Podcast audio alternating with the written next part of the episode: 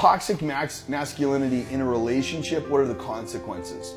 Right? So if I look, I've been married once and I've been divorced once, and that's it.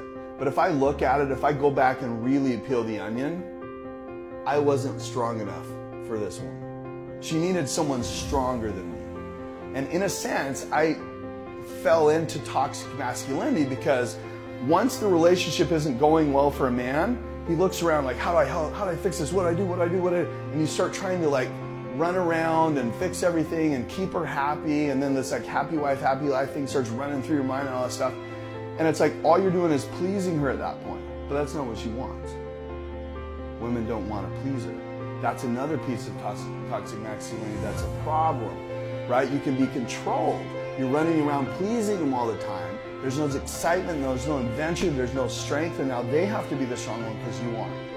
And so this relationship didn't work because I wasn't strong enough for her. I just sent her a text a few days ago. I was like, hey, I'm so sorry. Like, I wasn't strong enough for you. I am now, but now you're my little sister. Like, I don't want to get back.